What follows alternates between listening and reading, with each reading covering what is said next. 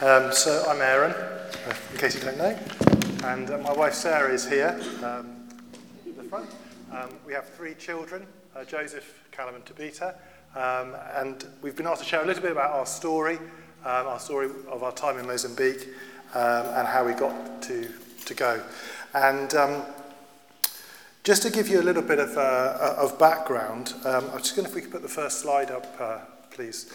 Um, just to show you where Mozambique is, for those who don't know, southern, southern Africa, southeastern um, Africa. Um, it used to be Portuguese, it used to be Portuguese, East Africa. Um, in 1964 to 1964, there was a, a war of independence. So that was a 11 year period of fighting, and it became then Mozambique and became independent from Portugal. And then it went into another um, civil war from 75 right through to 1992. So you can imagine it was a country which had about 30 plus years of really brutal uh, conflict. Um, the language is Portuguese, obviously, because of the Portuguese um, uh, being the colonial country that, that took it over. Um, the culture there is, is wonderful. It's, um, it's village life, it's very rural. Um, you have cities, obviously, where people come to for work and that sort of thing, but huge, huge, vast areas um, which are just rural villages and, and communities. Um, and we were privileged to be in, in quite a rural, a rural setting. Um, in terms of climate, it's warm. If you think the last few days here in England have been warm, um, I would say that's fairly normal. And, um, and it gets hotter than that as well. So um, it, uh, yeah, it's, um, that's just to give you a little bit of a background in case Mozambique isn't somewhere that you're that familiar with. Um, I suppose there's two things I'd like to try and share this evening and, and, uh, and, and communicate. Um, one is God's faithfulness, um, and I just want to, everything I share this evening really is about God's faithfulness. Um, and the second thing is how God holds our lives on a really thin little thread. And if we will allow Him, He'll take that thread and He'll weave it all over the place. And as long as we trust Him, and if you, if you look at it at any moment, you think, gosh, that could just all go horribly wrong, or could just that thread could break. But somehow, when God's in control and He's, he's guiding our lives, it is amazing um, where He takes us. So in 2014, we returned um, from Mozambique to Plymouth. Um, speaking personally, that was without doubt the very hardest thing I've ever done in my life. Um, I would say it came close to completely breaking me. Um, and it probably took me about five or six years to get used to living in England. Um, Mozambique had become our home, it was completely our home. And uh, everything changed on one day. You leave, um, we came with two suitcases each back from Mozambique, that was it. We had to leave our our pets, we had to leave our friends, we left our home, we left our work, we left our ministry, everything. And on one day, everything changes, um, and you have to find a new, a new role and a new identity. Um, we first went to Mozambique in 1994. Um, so, in actual fact, our, our Mozambican life, if you like, covered a 20 year period. Um, and effectively, it was the whole of our working lives up until um, six years ago, whenever it was we came back, 2014, eight years ago now. Um, so it's quite hard to know what to include in just an evening sharing a few thoughts because obviously 20 years is quite hard to compress into, you know, a short, a short, um, a short session. Um, so I'm going to just try and sort of skim along and just catch a few snapshots to give you a little bit of a flavour um, of, of, of, of what life was like there. Um, but I'm actually going to start with how I first came to be in Mozambique um, and particularly thinking about that thin little thread that can just snap so easily and that thread that the Lord holds our lives on. So I don't know about you, but um, I'm not a natural linguist. Um, at the age of 13, I did my grade three French and German exams, and I got 16% and 12% respectively. so I hope I've already set my credentials out as a, a bit of a loser at languages. Um, at 15, I then took my French O level. So I'm not even a GCSE, I'm afraid. I've now shown my age. So um, I was the last year of O levels, though, if that's a, any consolation. Um, anyway, I failed my French O level, um, so I retook it, and I failed it again. So at 19, I was now studying in Manchester. I was doing civil engineering, and uh, the option to do French came up. Now, I don't know why, but I thought that would be a good idea. I should have known better. Anyway, I, uh, I started on the, the French module as a, alongside the engineering, um, and I continued to fail. And uh, it wasn't a very successful part of my, my, my degree course. We got halfway through the second year of, uh, of our studies, and, uh, and one of the lecturers came to us and said, um, Those of you who are doing French, would you like to go to France for a year? I thought, well, that sounds pretty good. I said, yeah, I'll, I'll, do that. That sounds fantastic. And of course, it was just the beginning of the whole, you know, joining with the European Union and all the rest of it. You know, so this was the new Erasmus program being rolled out. Now, we happened to be the first year to go from uh, my, my department, so they literally would take anybody. Um, you didn't actually have to be able to speak French to go. They just wanted willing, you know, kind of guinea pigs. And so I said, yeah, that's fine. I'll go to France. So anyway, age 21, I found myself living in Lille, studying um, engineering in French. And, um, and that was in itself fairly interesting. Um, and uh, we had a, I'll, you'll, see in a way while I'm telling you all this, but we had uh, a group of us, four of us from overseas, all sharing a house in Lille. Um, and um, one, one day, um, two of my housemates went into the centre of town. We lived uh, on the outskirts to the local supermarket, which was called Prisunic, um, and they were just getting some groceries. And as it happened, in the queue in the, in, the, in the same shop, further down, was a group of girls who were English. And they heard each other talking in English and they sort of got chatting. Um, and as a result of this chance encounter, we got to know a group of also Erasmus students, but from Warwick University. And they were doing law and they lived on completely the opposite side of Lille. So had my friends not gone to Prisunic at that precise moment, we had, would have, there would be no chance we'd have ever met this group of girls. Anyway, we all became friends, and at the weekends we used to get together and do different things and have barbecues and that sort of thing. Anyway, roll on another year. I was in my final year back in Manchester, um, and on one hand, things were going well. I was successful in my studies, and I thought, you know, that was all going to go well. Um, however, I had a very real sense of emptiness, and I didn't know the Lord. Real lack of purpose. Um, but I was looking for opportunities abroad. I was looking at um, VSO, I was looking at Operation Raleigh. Um, I had a job offer in Singapore to go and work there. So I was looking at all these different options, but I just wanted to do something a bit different. And in my last term, I think it was after the Easter holidays, I was driving back from Oxford, which is where I lived, up to Manchester, and I thought, oh, I'll pop into Warwick and see the girls and see how they are. So I pulled into Warwick, and um, we were all chatting, and then one of the girls called Emma said to me, he said, oh, you want to go abroad next year? I said, yeah. She said, well, funnily enough, I'm going to Mozambique this summer on a, uh, on a building team. Why don't you get in touch with the office in Birmingham and maybe there's an opportunity for you to go there? So I thought, oh, that's interesting, you know. But it was a bit, that's going to be a bit dodgy. But anyway, we'll give it a go. So I, um, so I phoned up the office in, in Birmingham, spoke to a chap called John. I said, look, John, I'm doing civil engineering and quite interested in working abroad. Um, And uh, he said, well, we've got stuff going on in Mozambique. I said, oh, that sounds interesting.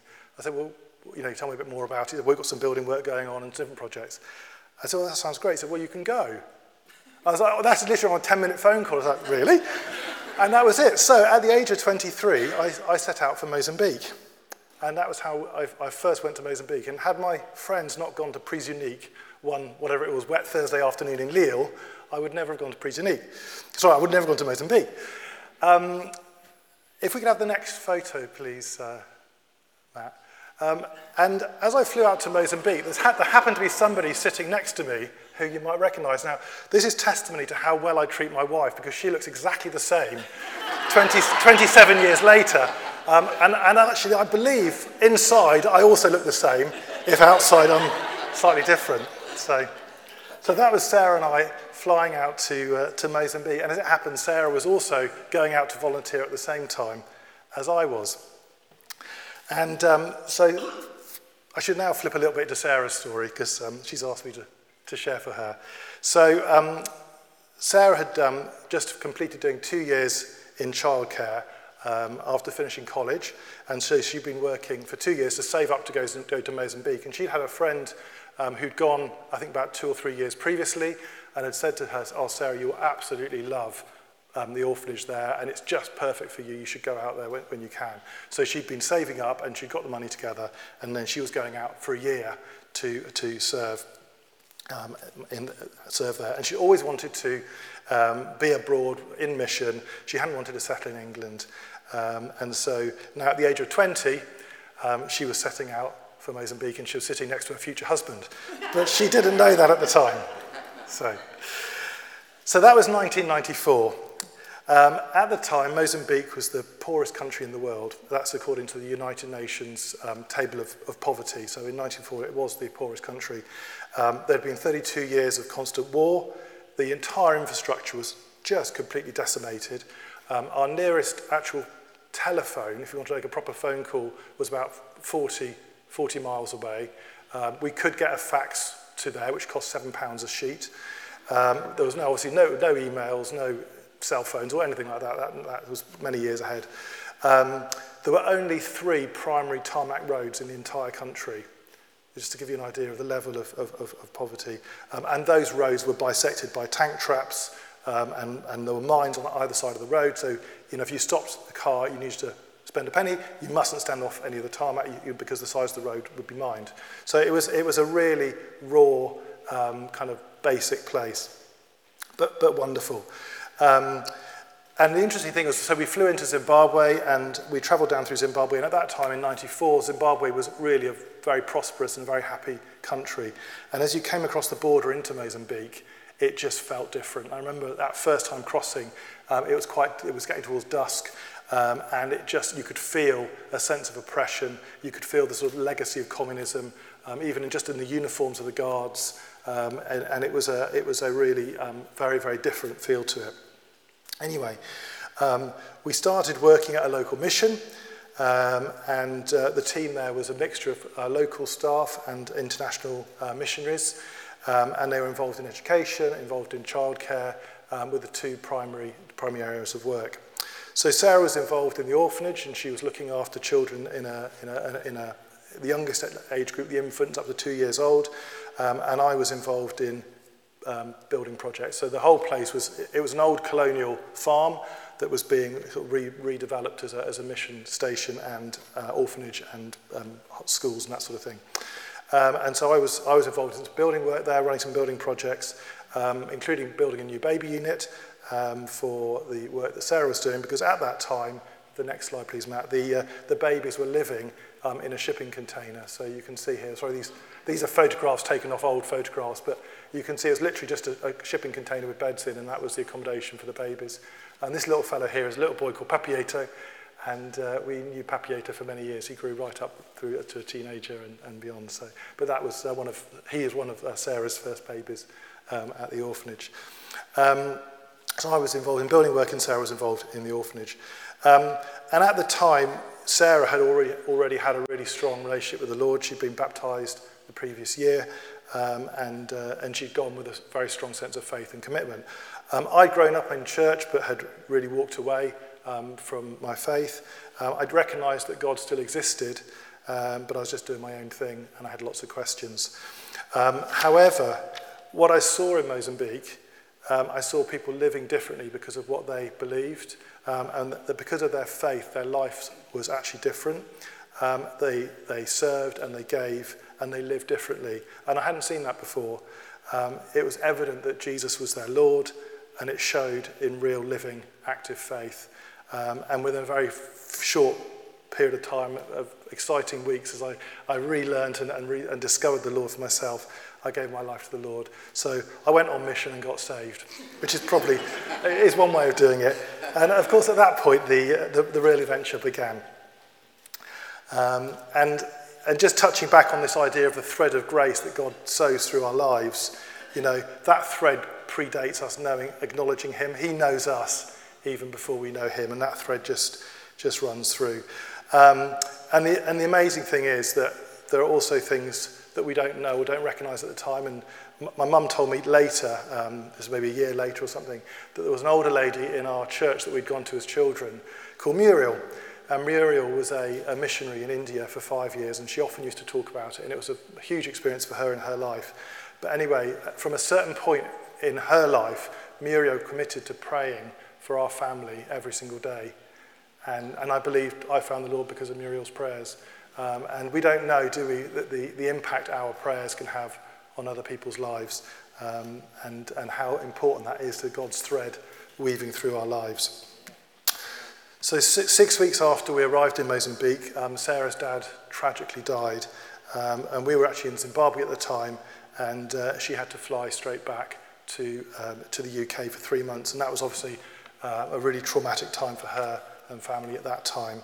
Um, and then she came back um, about, yeah, about three months later and carried on. So during the following months um, that we were in Mozambique, because we both originally committed to go there for about a year, I became particularly aware of this massive skills shortage. So you'd had a war that had been going on there for 32 years.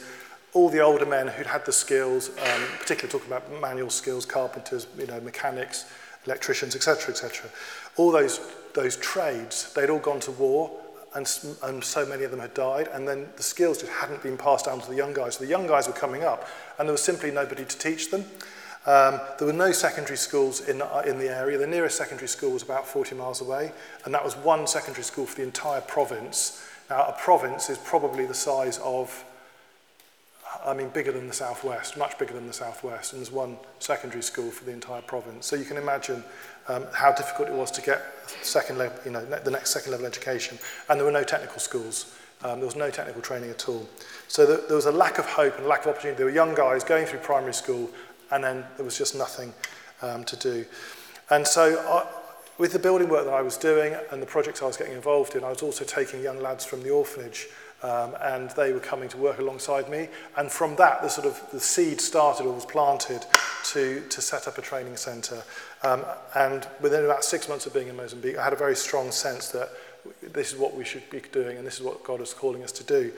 Um, and so we committed to setting up um, a technical training college for training young adults um, to give them a hope and a future. Um, and we committed to that um, by about summer 95. Um, and we also committed to each other and got engaged in, uh, uh, about that time as well. So, fast forward. Um, we came back to the UK um, very beginning of 96. Um, we got married a bit later that year. And then we went to, came and lived just outside Plymouth in Modbury. And we were going to Mutley Baptist Church. Um, and we were preparing to return to, to Mozambique. Um, and during that time, we organised two containers um, of equipment and uh, a Land Rover and all the usual stuff you take when you're going back to Africa.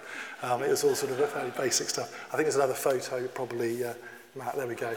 So that's the, one of the containers packed up, and uh, that was the group of us all just having packed the containers. Uh, and so May 98, we set out back to Mozambique uh, with a one-way ticket each, not just one ticket. Um, we had £100 for ourselves, that was it.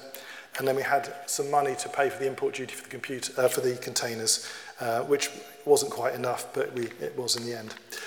Um, and over the next three years, um, we, so we arrived back in Mozambique, and over the next three years, we found a piece of land um, that we got permission for to build on. So that was a lengthy process. That took about a year to sort out all the documentation and paperwork for that. Um, and then we started building the school, um, putting buildings up. We had to put borehole in for water. Uh, we had to bring power in from about um, a kilometre away, so we put pylons up and bring power in. And then we started putting together the curriculum, training the staff, um, and, and getting the whole thing up and running from scratch. And it was a real journey of faith. You know, in, in the early years, we had no reputation. Um, we couldn't, you know, we couldn't say, all we had was a dream, an idea. We couldn't sort of say, oh, look, this is what we've done, or this is what we're doing. It's just like, this is what we hope to do. Um, and so really, in all honesty, we just simply prayed um, and the Lord provided, and it was amazing, you know. And um, the we had a, we managed to put together some money which we had for the first buildings to go up, and then the uh, the planning permission process was so drawn out and so expensive, and we had by the time we paid for all the permits, they'd actually used up all the money we had to build the building. So. So we um, thought, okay, well, the only thing to do is start. So we just start, we'd literally got some local guys, um, and we just started digging out the foundations for the first building. And I remember thinking, do you know what? I'm going to look like an absolute chump because just now we're going to have a hole in the ground and I haven't got money to buy the concrete to put in it. But that didn't happen. Money came in and we never ran out, we never stopped, and we never ran any debt. And the first foundations went in, the first building went up, and so it went on, the different buildings were built. And um, the, there were certain principles that we, we, we really wanted to sort of imbibe within the, within the school and the training centre. And one of them was excellence. Um, at that time in Mozambique, um, there was, there was almost an attitude, particularly amongst aid, aid organisations, that it didn't matter how rubbish something was done, because it was just Mozambique, or it was just Africa, or it was just a poor country, or it was just a country that was you know, developing. And people didn't take care, didn't take trouble. Stuff was just chucked together, programs were put together, and, and it, there was a real lack of excellence and lack of quality. And, um, and we just said right from the get-go, we want to do things differently, you know. I really believe, um, you know, the Lord's Prayer where, where um, it says, um, let your will be done on earth as it is in heaven. Yeah. That actually, wherever we are and wherever we work and wherever we live, it must feel and look different. You know, when, when God put the universe together, he didn't just chuck it together and hope for the best. He, it's exquisite, it's perfectly balanced, it's absolutely mind-bogglingly amazing. And that perfection we can't quite get to. But we can stretch in that direction, you know, and I believe that whatever we do, it should be done to excellence. And that was our, our, our one of our sort of get-goes from the beginning was we just want that to be um, the principle that we build this place on. And not only just in how it's physically built, but then how the staff are trained, how the students are treated, and how um, people are inspired to, to come to know Jesus. Um, another thing that was critical was just this need to break dependency. Um, back in 94, Mozambique was um, a country that was receiving huge amounts of aid. Um, and so what that tends to do is aid comes in and people tend to sit down and just, and just become quite passive because they're just being given, you know, and they just wait for the next thing to be given. And it's, it's really, really, it breaks people's spirit. You know, it's, it's fine in an emergency, it's necessary in an emergency, but you've got at some point, you've got to transition from that to actually build up people and, and build their self-esteem and build their, their skills and their, and their self-belief. Um, and so we really believed that we needed to break that dependency. And there was a, there was a, a section of in 1 Thessalonians that I really felt the Lord um, gave us very clearly, which is 1 Thessalonians 4, verse 11. I won't read it, but basically there's a few principles in it. And one is to aspire to live quietly. The next one is to mind your own affairs. The next one is to work with your hands. Tick. Um, command respect. Nothing wrong with that. And then to be dependent on nobody. And, and that, that was kind of the core, um, the core of what we were doing. And, and, and, uh, and so as we were training the local staff and, and building the curriculum and, and putting the school together, uh, these were some of the um, things that we, um, kind of, if you like, the, the core principles that we were using. And so we took in our first students. Perhaps give a, a next photo, please. Um, so this, is, this actually isn't the first group of students, but it's just a group of students, and it gives you an idea of, of, of uh, of what was going on there. So we had metalworking, we had motor mechanics, we had carpentry, we had gar vegetable gardening going on. And we focused very much on holistic training. So it was about pr practical skills. So they need, the guys needed practical skills to, to work. They needed then business skills to be able to take that, those practical skills and actually either create their own business or become effective in, a, in, in, in, a, in another company. And then, and then we also gave discipleship. So we had that, those three components going on. And one of the really exciting things was that we found that as, as, the, as the students found that what we were teaching them practically was bearing fruit and they were creating and making beautiful furniture or, or metalwork or fixing vehicles, whatever they were doing, and they, they couldn't believe that they could do that, and suddenly the instruction they'd been given had worked, they trusted us in their practical instruction. They started to come to us with their things at home, and they, they, they'd trust us with spiritual um, questions, and, and they'd start talking about um, you know, just, just different dynamics within their home situation or how they should, how should they should treat their wife. We used to do, one of the, one of the uh, um, topics we used to teach on was, was um, godly families. We used to do a whole term just teaching on godly families, one of my favourite subjects. And it was great fun. We used to have these fantastic discussions all about, you know, should you do the washing up and all that sort of thing, you know. And uh, you wouldn't have those conversations in England, but uh, in Mozambique they're quite important. So, um, so every, every, every cycle of students, we have a, had a two-year cycle, Um, and at any one time, we had about 60 students in the college. Um, and we were just privileged to see you know, lives changed um, through that time. And at the end of their training, they would get um, a, a kit of tools, so they've got the tools to go and, uh, and work. Um, and then probably somewhere between 80 and 90% of our graduates ended up in full-time employment, which when you consider in Mozambique, you probably, at that time, we were talking about maybe 70%, 80% unemployment. We were, we were achieving pretty much the flip of that. Um, and I just give glory to God for that, I really do. Um, and at the same time, we also started to turn Tarira into more of a business model. So we were doing, um, we were doing local manufacture and selling that into the tourism industry. So that was generating local income. And we got Torero to, which is the, sorry, it's the name of the training centre, to about 90% self-funding within, within Mozambique at that time as well. Um, to give you an idea of what it sort of looks like, I've got a short film now, it's about 10, 10 or 12 minutes long, which a friend of mine took um, about 2012. Um, and hopefully that will kind of give you a bit of a feel, better than me just sort of chattering away of, of what it's like. So perhaps we could show that now, um, Matt, if that's okay. So that was very much kind of the, the core of, or a big part of our sort of work and ministry there. Um, and Dika, who was speaking at the end, he said he wanted to one day have his own workshop, uh, and he, he actually does have his own workshop down in Beira, which is the port city about two hours away, and he employs people and has a thriving business. So, um, you know, I give glory to God for that, really, and I'm grateful that he's been able to realise his dream. Um, so while all of this was happening, and we were building Tarir up and, uh, and, and, uh, uh, and, and setting up the training centre and all the rest of it, and of course, family life still carries on, um, and Sarah was still involved um, in the orphanage.